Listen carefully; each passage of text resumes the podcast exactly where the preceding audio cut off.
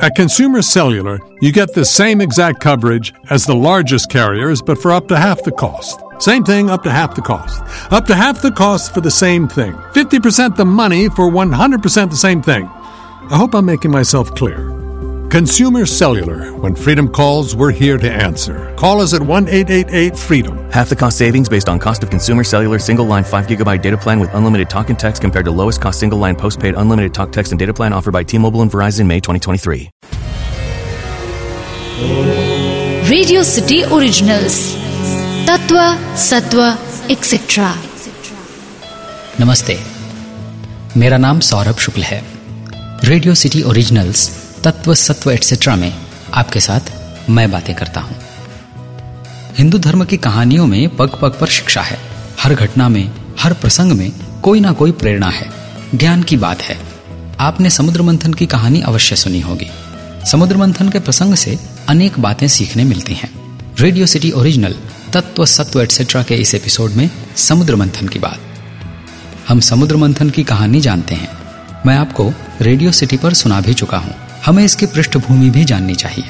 बतलाता हूँ।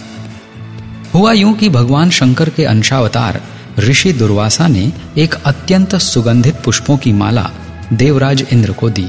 इंद्रदेव ने उसे अपने हाथी को पहनाना चाहा। हाथी ने उस माला को भूमि पर फेंक दिया।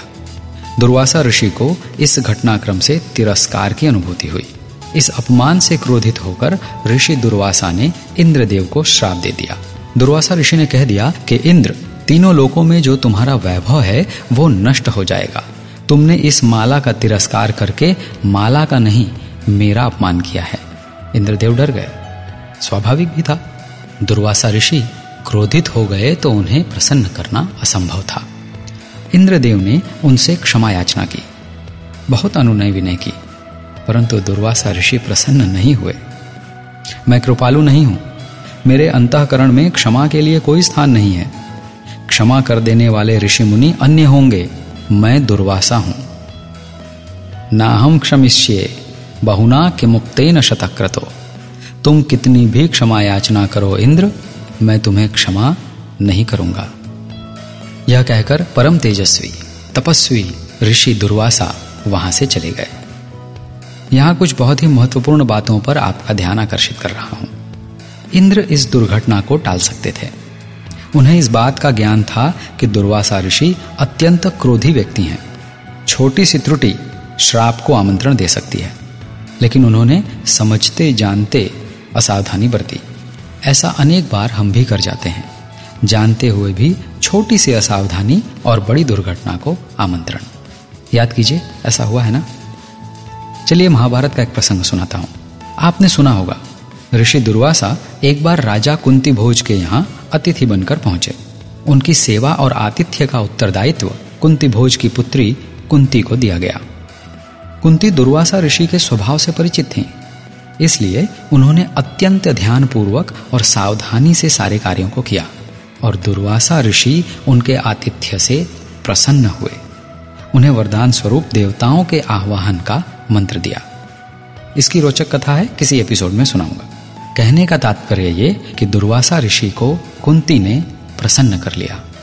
दूसरी बात, जब भी हम दुर्वासा ऋषि की बात करते हैं या उनका नाम सुनते हैं तो वो बहुत क्रोधी थे, यही बात सर्वोपरि रहती है, या बातों के केंद्र में रहती है। हम यही बात अधिक करते हैं कि उन्होंने किन किन को श्राप दिया। वो श्राप देते और उनका श्राप फलीभूत भी हो जाता। इतने बड़े तपस्वी ऋषि दुर्वासा थे। पर उनकी तेजस्विता, उनके तप बल और उनके बलवान होने की चर्चा कम ही होती है। हर किसी में कोई ना कोई दोष होता ही है। और गुण भी। परंतु सामान्य तौर पर हमारे दुर्गुणों की चर्चा अधिक होती है। गुणों की कम। आज के समय में तो इस बात का बहुत अधिक ध्यान रखने की आवश्यकता है। हम अपने दुर्गुणों को जानते हैं, बस स्वीकारते नहीं। स्वीकार कर लें तो उन्हें दूर करने का प्रयत्न भी अवश्य करेंगे। हमारी प्रकृति है ऐसी। करके देखिए। समुद्र मंथन की अभी बहुत लंबी कहानी है और उसके हर एक प्रसंग से कुछ ना कुछ सीखने को बाकी है। किसी एपिसोड में सुनाऊँगा। सौरभ का नमस्कार। रेडियो सिटी ओरिजिनल्स तत्व, सत्व एक्सेट्रा